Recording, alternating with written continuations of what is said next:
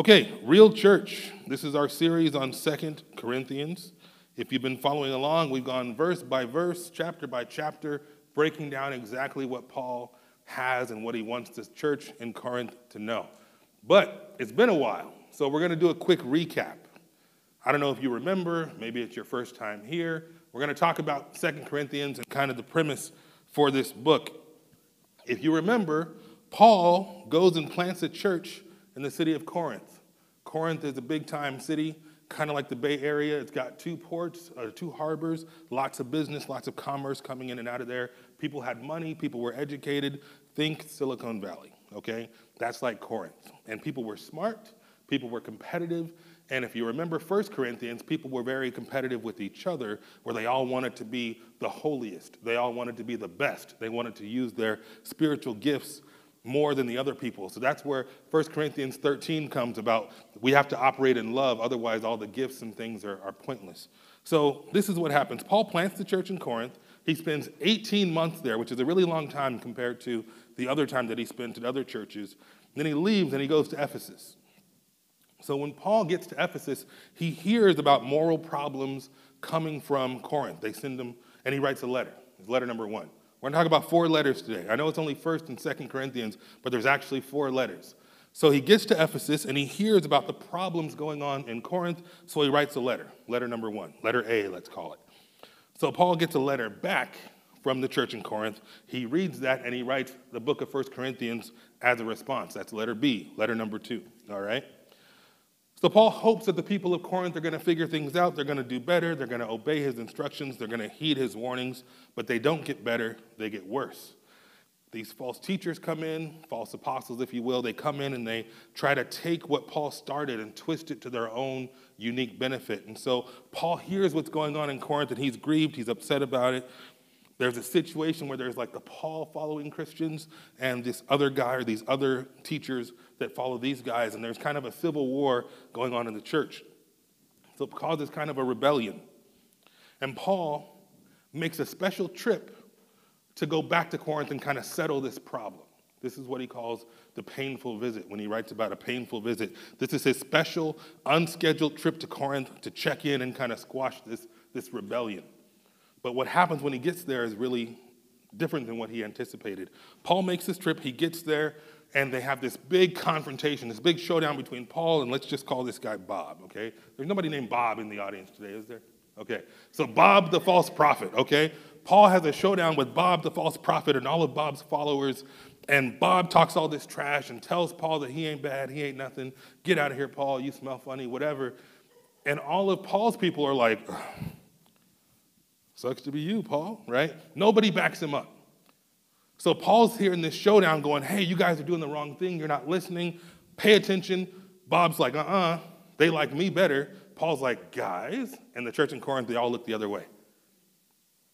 These guys tell Paul, you're selfish. You're, you're, you're not a true prophet. You don't look good. You don't speak well. You don't have any money. You don't have anything going for you. Meanwhile, Bob is handsome. He's a great speaker. He's got dough. Everybody likes Bob. And so Paul looks at the church in Corinth and he's like, guys, what's up? You backing me up? Nobody backs him up. This guy calls him out. Paul leaves. Big showdown. Paul leaves. So then what happens? Paul writes what he calls a severe letter. He gets to the next town, the next part, wherever he is, and he writes, this angry, not angry, I guess, but severe, harsh letter to the church in Corinth, calling them out for all the things that they were doing wrong and calling them out for not backing him up, really. And he sends this letter and he says, You guys are going to have to figure it out. And he sends it with his buddy. He sends it with Titus, and Titus goes back to Corinth to check on the situation. Now, let's keep it real. Paul's feelings are hurt. He spent 18 months with these guys, taught them everything he knows, built them up into a nice, strong church. And even though they had problems, they were doing pretty well. And as soon as he leaves, some other guy swoops in and kind of changes everything. And when he comes back to try to fix it, nobody has his back. Nobody stands up with him. Nobody stands up for him. So Paul, he doesn't go to war, he doesn't start fighting, he leaves. And he writes this letter You guys should have been there. You guys should have had my back. Where were you guys? He sends a letter back to Corinth. Titus gets there. The church has kind of figured things out with Titus's help. They realize that Paul was the one who was teaching them the right stuff. They get back on track. Paul gets another letter, hears that Corinth is doing really well, and he writes this book, Second Corinthians, letter number four, in response to Titus's report that everything's better. Kind of a long recap. But all you have to remember is this church is good, Paul leaves. Church not doing so good, Paul writes letter. Church still not doing good, Paul writes another letter. Church still not doing good, Paul makes a special trip, which this is not a plane trip. This is walking hundreds of miles. He makes a special detour. Ships traveled across the seas and goes to this church to try to fix it. And this false teacher, false prophet Bob basically smacks him around verbally, gets in his face, tells him he's wrong, and Paul doesn't have anybody backing him up. And so instead of fighting back, Paul leaves. He writes this letter, the severe letter, and then, of course, they get back on track. But I want to talk about the severe letter today. The severe letter is what we're going to focus on today in 2 Corinthians chapter 10. If you have your Bible app, it's right there. If you don't, you can open your Bibles, 2 Corinthians chapter 10. And we're going to go through it, verses 1 through 6. Now, some theologians believe that 2 Corinthians 10 through 13, it's also going to be on the screen too, so you don't have to follow along if you don't want to. But 2 Corinthians 10 through 13, some theologians believe that this is the severe letter. Some people believe that what we're about to read and what we're about to talk about is the severe letter that he wrote after the showdown with Bob, right? Not everybody believes that. But it kind of makes sense because it's a dramatic change and a dramatic shift in tone from the rest of Second Corinthians. Think about it. If you remember the last two chapters, we talked about giving. Paul was talking to the church about giving and coming up with this money for a special gift to the church in Jerusalem. So we had two chapters, chapter 8 and 9, on giving. And Paul is essentially telling the Corinthian church, you guys have money, you guys are good givers. Come on through with the money you promised to give to Jerusalem, and that's going to be great. And then it shifts gears and it goes into this. Chapter, uh, verse 1. Now I, Paul, appeal to you with the gentleness and kindness of Christ Though I realize you think I'm timid in person and that I'm only bold when I write from far away. Shots fired, right? He says, Hey, I'm writing to you with this gentleness and this kindness. I'm trying to be like Jesus, but I heard what you guys said that I'm timid in person, but I'm bold when I'm away. Paul's saying, I hear you guys are talking a little bit of trash.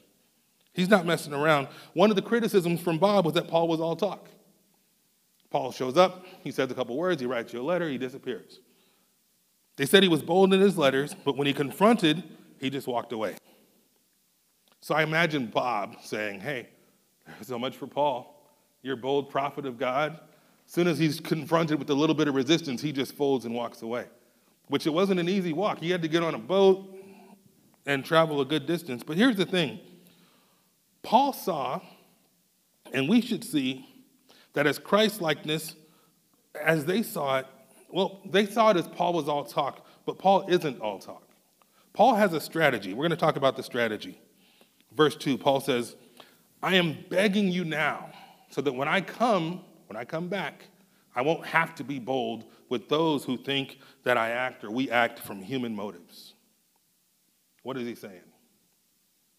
I'm begging you now so that when I come back, I won't have to be bold. When I come back, you don't want to see me angry. You don't want to see me bold. I'm not all talk. This is a warning. Paul is saying, You think I'm all talk? Think again. And the second part, he's addressing another criticism. The false teachers, Bob, anti Paul crew, they were saying that Paul was selfish. I imagine they thought, oh, look, he came back. He's losing his influence. He's losing control. Here comes your guy. He just wants to be in control. He wants the money, he wants the fame. Look at him, here he comes. And Paul's saying, hey, look, I'm begging you now to listen so when I come back, I won't have to be bold with the people who think I'm acting selfishly. He's saying, I'm coming to you with this spirit and this Christ likeness, and I'm coming to you gently, and I'm appealing to you with gentleness and kindness because I want you to listen now.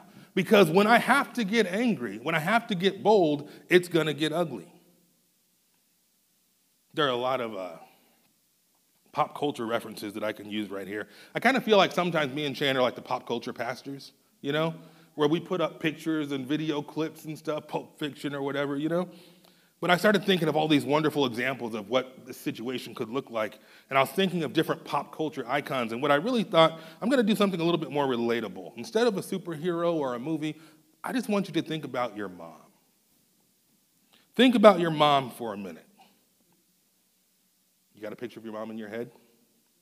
Your mom is a beautiful, professional woman at work. She's all buttoned down. It is but you'll see why in a second. Mom's got it all together. She's sharp, you know, polite, professional. Parent teacher conferences. Oh, tell me a little bit more about Shane. What did he do this time, right? Oh, Christopher is a great reader, but he struggles with math. You know, your mom advocates for you. She speaks so nicely about your mom is always so pleasant, especially at church. But you, dear child, have pushed your mom's buttons. You have tested your mom's boundaries. You've nagged mom to death. You whined. You fought with your siblings, your brother or sister. My sister's here today, so I can look at her and say, We worked mom's nerves. Yes, we did. Or worse yet, you might have even talked back to your mom, which is a, a crime in my household. You didn't talk back to my mom. And that's when mom changes. You ever hear the mom voice? Mom's pleasant. All of a sudden, hey! Mom changes, right? She gets that little glimmer in her eye. She goes from super respectable, handsome, well spoken Dr. Banner to the eyes get green, right? You know when your mom gives you that look or when her voice changes? I don't know if you ever heard this. Don't make me come back there. Don't make me come up there if you had stairs. We didn't really have stairs. Don't make me pull this car over, right? I will come back there, right? Or my favorite, don't make me get ugly. Too late, right? You already ugly, is what you say to yourself. You already ugly, right? But you keep pushing mom's buttons, you keep pushing mom's limits, and all of a sudden this happens.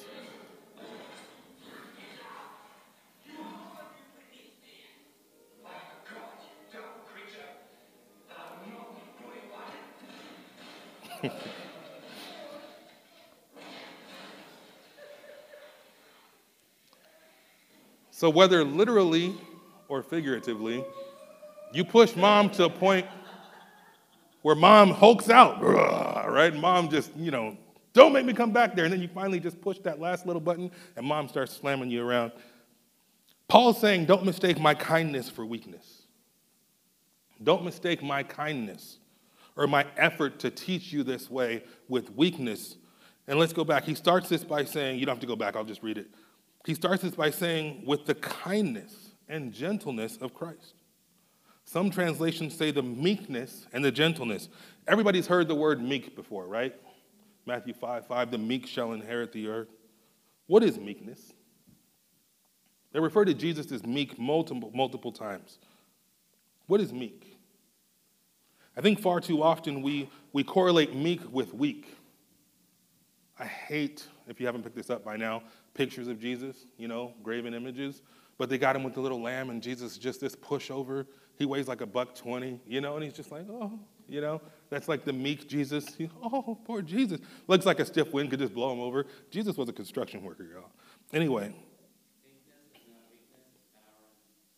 Thank you. Did you read my notes, Tim? No, he just knows. Good stuff. Power under control is actually what I wrote. Gentleness of spirit, other ways that it's used in the New Testament is meekness is accepting of God's will. It's a willingness to be led. Meek is not weak. Meek is power under control. Paul's telling the Christians, or the Corinthians, I'm sorry, I'm coming to you with the submissiveness and kindness of Christ. I'm modeling Christ like behavior. I'm trying to appeal to you in the same way that Jesus would. And I know you think that means I'm all talk and that I'm only bold from far away, but I'm coming back. And I'm begging you to listen. So that when I come back, I don't have to be bold. Don't make me come back there. In other words, he's saying, Don't make me angry. You wouldn't like me when I'm angry. Shout out to the Incredible Hulk fans. So they say Paul is two-faced. They say he has selfish motives, and Paul answers. He continues, 2 Corinthians 10:3. We are human, but we don't wage war as humans do. Other translation, for though we walk in the flesh, we do not war according to the flesh. Paul is saying that even though he's human and he has human struggles, he doesn't fight or operate the way humans do. So Paul's saying, hey, you guys think I'm selfish? You think I'm in this for me? Hey, I'm a human, but that's not the case. I could, I'm not selfish, that's not what's going on, but I'm just like you guys. But hold on, I want you to understand something. I'm not operating in my flesh, I'm not operating in a human way. Paul's saying, though I am human, though we walk in the flesh, we do not war according to the flesh. War is the key word there. What is war? Battle. Paul is saying, hey, I'm human, but I'm not operating in a human. I'm a human, but I don't fight like a human. We walk in the flesh, but we do not war according to the flesh. Paul is saying that even though he's human and has human struggles, he is not falling prey to this stuff. Why? Paul says in verse 4 because we use God's mighty weapons, not worldly weapons. Paul recognizes that the battle is not between him and these other false teachers or the anti Paul crowd. Paul saying, hey, I'm human, but I'm not in this for myself. I'm not using this in a, in a selfish way. He's saying, because I'm not even using, I'm not even on your level. We're talking about God's weapons. Though we are human, we do not war like humans because we use God's mighty weapons, not worldly weapons. The battle is not between Paul and this false prophet that we're calling Bob today. It's not between Paul's camp and Paul's followers and Bob's followers. The battle is between what's inside them. The battle is between their spirit and what's influencing them. The battle is in between their nature, their very nature. Remember what Paul says in Ephesians 6, Ephesians 6, 10 through 12. Paul says, Be strong in the Lord and in his mighty power. Put on all of God's armor so that you'll be able to stand firm against all the strategies of the devil. For we are not fighting against flesh and blood. We are not fighting against flesh and blood enemies, but against evil rulers and authorities of the unseen world, against mighty powers in this dark world, and against evil spirits in the heavenly places. So, Paul's saying in 2 Corinthians 10, he's saying, Hey, I'm a man, but I'm not fighting like a man. Paul's saying, I'm coming to you, but I'm not going to fight the way you guys are trying to fight. I'm not going to pit myself against Bob and his crew. Paul's saying, I'm bringing godly weapons. Because I recognize that the battle's not between me and Bob. I recognize the battle's between what's going on and what's influencing him and his spirit and his desires and what I'm bringing to the table, which is Jesus. He started this part of the letter off saying, I'm coming to you in Christlikeness and gentleness and meekness. I'm coming to you with power under control, but please do not misunderstand. I've got godly weapons backing me up. So you guys are looking at this on a man to man level. But I'm not operating on a man to man level, I'm operating on a Jesus Christ level. Spirits. The takeaway here, in my opinion, is recognize who and what it is that you're fighting. Sometimes you'll have a conflict with someone and you think that person or that entity or that company or that group of friends is out to get you, but it's not necessarily that person. It's not necessarily those people that are causing you that trouble. There are other things influencing those people there are other things that are motivating those people, and you have to look and say, hey, these human weapons aren't working. Maybe I need a godly weapon. Recognize who and what it is that you're fighting, and then bring the right weapon to the fight. Recognize who and what it is you're fighting, and then bring the right weapon to the fight. What are the right weapons?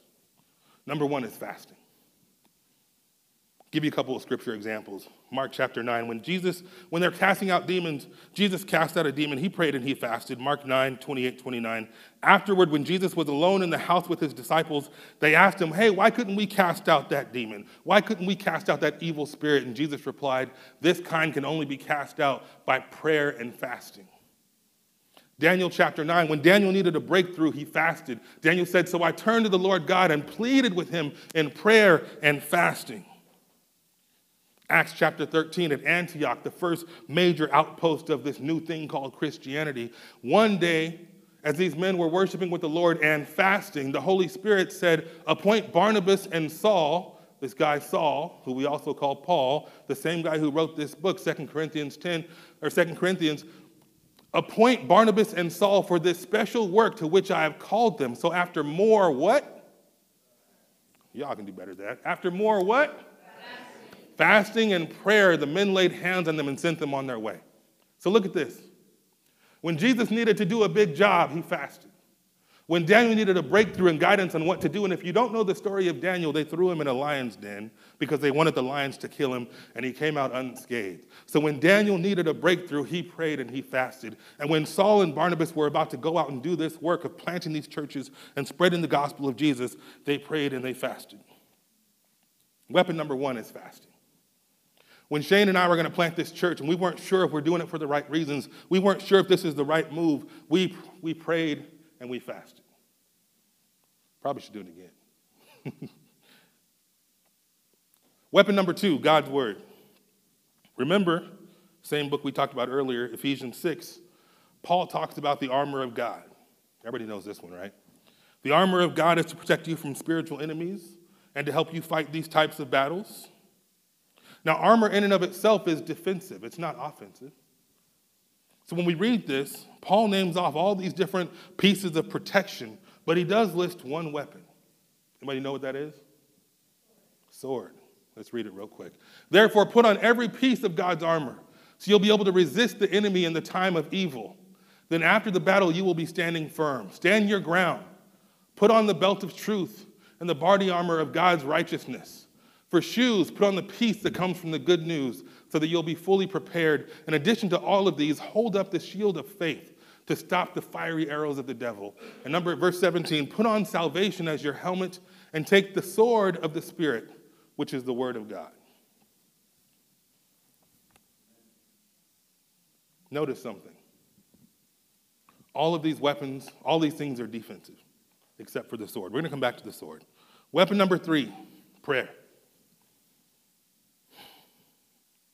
Ephesians 6, 17 through 18. We just read 17. He says, Put on all this armor. Protect yourself, protect yourself, protect yourself, protect yourself, protect yourself, and get this sword. And I'll read it. Put on salvation as your helmet and take the sword of the Spirit, which is the word of God. And then what do you do with it? You don't use the sword, you can, but he says, Pray in the Spirit at all times and on every occasion. Stay alert and be persistent in your prayers for all believers everywhere. Hold on one second. I put on all this gear, I put on all this armor. I got a shield, a helmet, a breastplate, I got fancy shoes, and you gave me a sword, but now you tell me to pray? I name all of my sermons, it's just a way to keep track of them. I name this one today, Fight Like a Man, dot, dot, dot, of God. Fight like a woman, dot, dot, dot, of God. What does that mean? You can think that you have a problem with a person, but you really have a problem with what's influencing that person. You can think you have a problem with the person and you want to go to war and regular human battle, but you're not ready for human battle because that enemy is stronger than what you can do in your own ability. So you got to get God's tools, like Paul says in verse 4 godly weapons, armor, and a sword. But then the thing that you use to attack is not the sword. He says in verse 18 to pray. Philippians 4 6, don't worry about anything. Instead, pray about everything. Tell God what you need and thank Him for everything that He's done.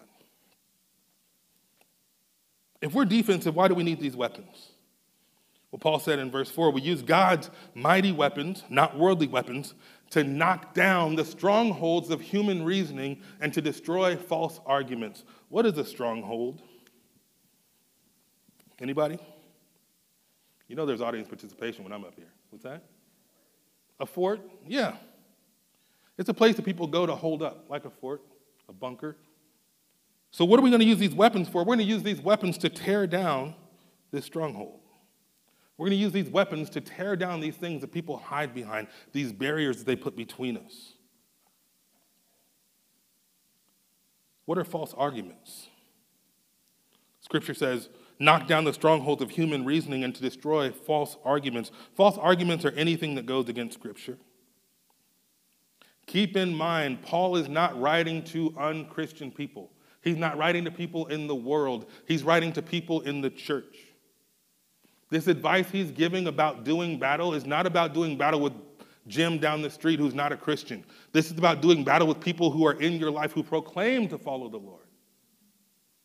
These are the people inside the church in Corinth that are doing battle with each other. Let me explain what I mean. We're not talking about the world. He's not talking about non Christians, he's talking about the people that are fighting each other in Corinth. If you don't understand what I'm talking about, I invite you to attend a church that's of a certain denomination. People are still to this day arguing and disagreeing about how we're supposed to worship God. Or they compete who's most Christ like? Which of us is the best and the greatest? Which of us, which translation is closest to the original text? Which worship style brings you closest to God? Right? Silly things like do we want to baptize by immersion or sprinkle? There's all these different things that people want to battle about. It's true. The disciples did it too. Lord, which one of us is greatest? Lord, which one of us will get to sit at your right hand? You know what Jesus said? He's like, it's not about that. Today, there are hundreds of denominations, each proclaiming that their way and their method and their understanding is best. But if you want to know anything about our faith or about our Savior, if you seek any instruction or you want to know how to live, every answer you seek is in the Word. That sword. Do you know that the word that Paul uses in Ephesians for sword? The word that we translate for sword is actually a, very large knife. It's 12 to 18 inches. I won't try to pronounce it because I'll get it wrong. A large knife or a short sword. Think 18 inches, a foot and a half. It's not much of a sword. It's more like a machete. And they used it like a machete. It was a weapon and a tool. Let me explain. Historically, they would wear these on their hips and they'd go about their business. Whether you're a banker, a hunter, whatever. You could use the sword to clean whatever you caught when you're hunting. You could use the sword to, you know, work on something like a pocket knife. Shane has a pocket knife. I carry a pocket knife. It's not necessarily a weapon, it's a tool. But I promise you, if something gets real hairy, I might use it as a weapon, right? I might need my tool, my short sword, my knife, whatever, to, to protect me one day. So they carried it for both reasons hunting, tools, and protection. So when he says, Make sure you have your sword. He's talking about this thing that they always kept with them. You didn't leave the house without your sword. You never knew what was going to happen, what job you might have to do, who you might encounter, who you might have to face. So everywhere you went, you had to make sure you had your sword with you. And in Ephesians 6, they say your sword is what? The Word of God. Do you have it with you? Do you carry it with you everywhere in your heart if you haven't memorized? Or better yet, do you have it on your phone? There's no excuse now. I remember in high school we had this one kid, Brian Haney, who used to carry his Bible everywhere he went. The big leather case with the handle, you know, big old Bible. And we're like, well, Haney always has his Bible with him. Now it's like, I'm, I'm, I'm, it's a heavy thing. Now it's on your phone. Here's the thing if Scripture is your weapon in this fight, and it's also a tool for day to day living, shouldn't you have it every day? Shouldn't you use it every day? If it's with you and you use it to resolve conflicts and also to battle demons, but as a tool, what do we use it for today? 2 Corinthians 10:5. We destroy every proud obstacle that keeps us from knowing God and we capture rebellious thoughts and teach them to obey Christ. These obstacles or strongholds are any belief that goes against the plan and the character of God. I don't know if you know this. If you follow us on Instagram, you probably do, because I hashtag it on just about everything we post. Our purpose statement is to remove obstacles and build bridges. That's the short version. Remove obstacles to separate and build bridges to bring us together, you know? The idea is we want to remove any of those things that keep you from knowing and understanding and being in fellowship and relationship with God. If the Bible, if 10.4 says that we are going to use these, or 10.5 says we're going to use these weapons, this sword to remove obstacles, what kind of obstacles are we talking about? Well, political, racial, sexist, social justice things, sexual harassment, class issues, false doctrine, lethargy, inactivity, people that say they want to serve the kingdom but never do anything.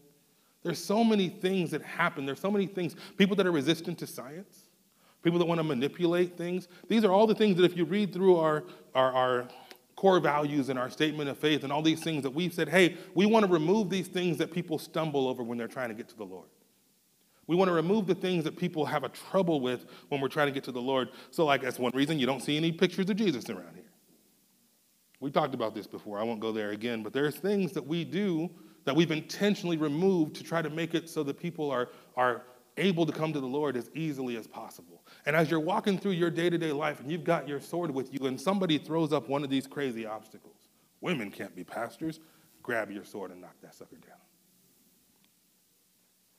When you're going through your life and somebody says, hey, you know, if you don't vote Republican, you're not a Christian, grab that sword and knock that. People say things, you know, oh, whatever it is. I won't get into it because some people might be sensitive. But there are things that we've looked at or that we've heard, we've dealt with in school, at our old churches, where people said, hey, you can't do this and believe this, and the Bible is in direct opposition of some of those statements, some of those assumptions, some of those things that people believe. Your job, your instruction is to knock those things down. People want to debate God saying that they have a better way, they have a better understanding, or they exalt themselves against the knowledge of God. How many pastors out there say, I've got the true word? If you want the true word, you got to go to blah, blah, blah church. That's the true word. That's foolishness. Pridefulness. That's a stronghold. We got to knock that down. What about the people that want to preach all these good things are going to happen to you? Name it and claim it. You're going to get all this money. You know what I'm talking about. They're on TV. They live in $13 million houses and wear $5,000 suits, and they never talk about sin or hell or punishment or judgment or anything. They just tell you that you're going to get all this money and all these good things are going to happen. That's a stronghold. We got to knock it down. Because I don't know anybody in here that hasn't made in the shade. I don't know anybody in here who went through this week and didn't have a problem. Every one of us fought some kind of a battle this week. Every one of us had some kind of a stronghold, some kind of an assumption, some kind of a weird thing that we had to stare down and decide am I going to believe this or am I going to tear this sucker to the ground? The second part of that scripture is every rebellious thought, we want to bring it into obedience. That means every thought that goes against Jesus. That means by the letter and by the Spirit, meaning what you see in his character in the Word and also what you see in his Word in the Bible as revealed in Scripture. We have to bring our thoughts into alignment with Him. In verse 6, it says, After you have become fully obedient, we will punish everyone who remains disobedient. Paul's giving them time. Hey guys, I know you think I'm all talk. I know you think that I'm two faced, or maybe you even think I'm selfish. I know you think that this other guy, this false prophet Bob, has got the answer, but I'm telling you, you need to go back to the Word. You need to compare what this person is saying to the Bible and see if this is something that you want to hunker down into or something you want to tear down.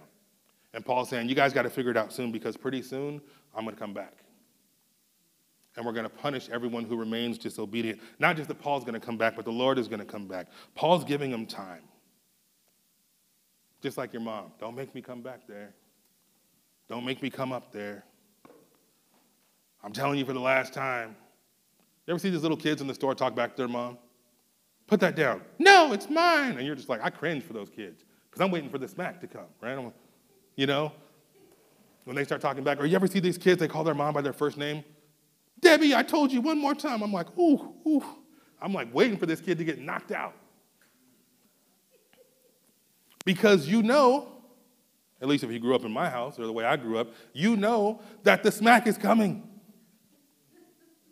You know the smack is on the way. It might not happen in the store for appearance's sake, but you get to the car, pow, right?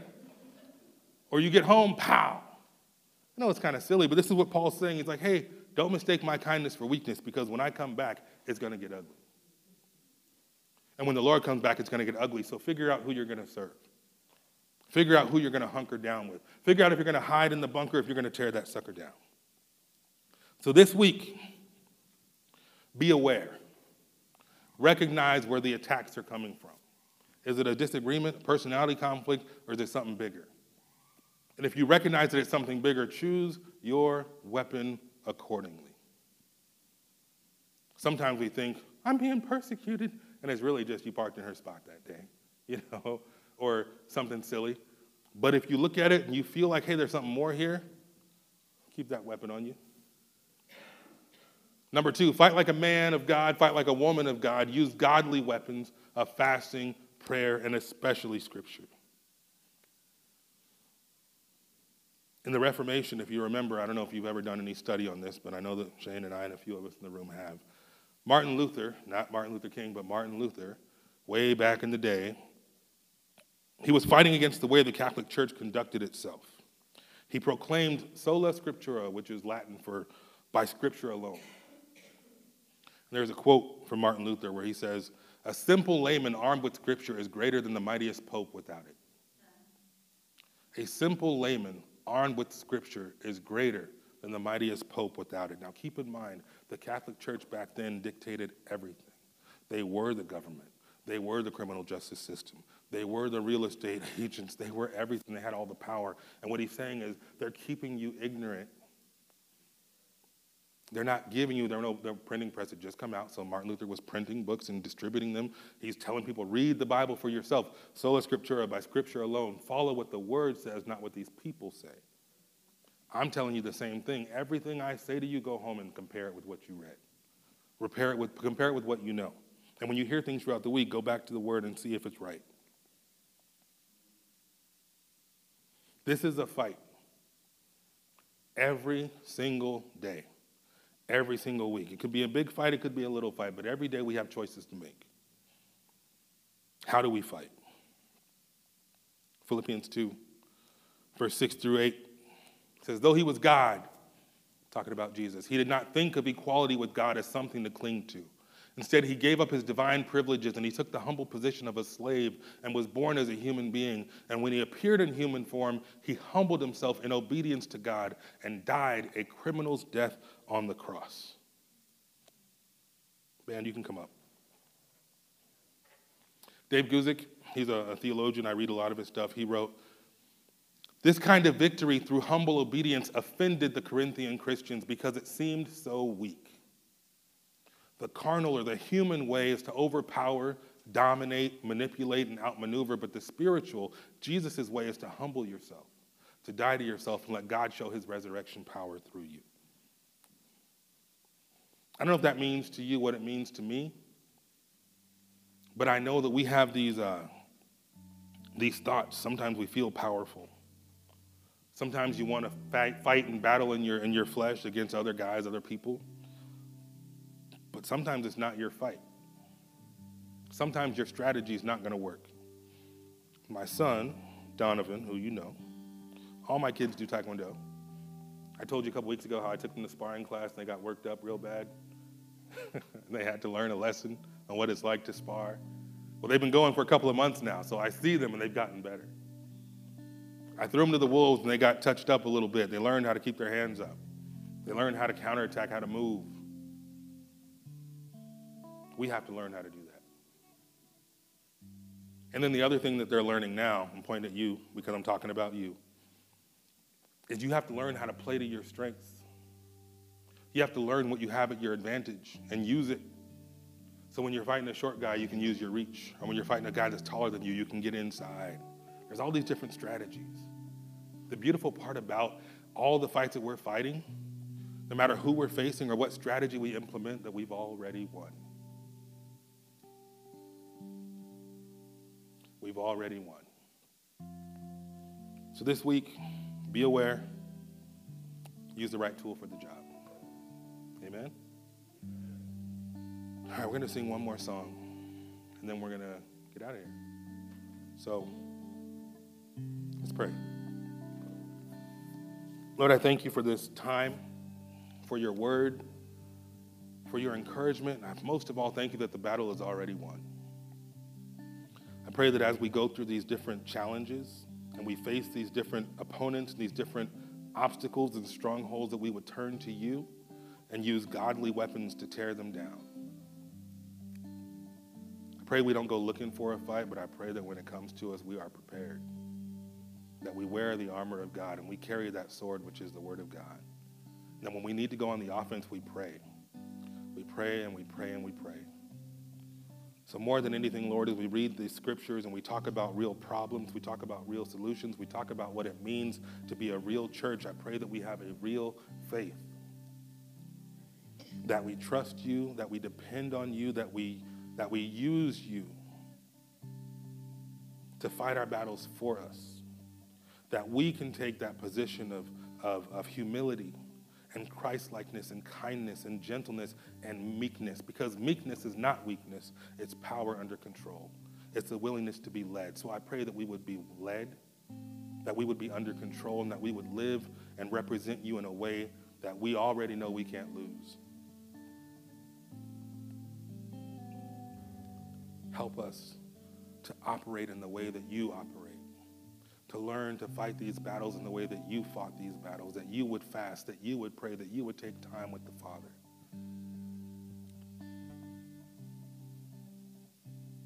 Give us your wisdom, your meekness, your tools, your weapons, your patience, so that we can tear down these strongholds and we can fight these battles with the sword that you gave us, which is your word.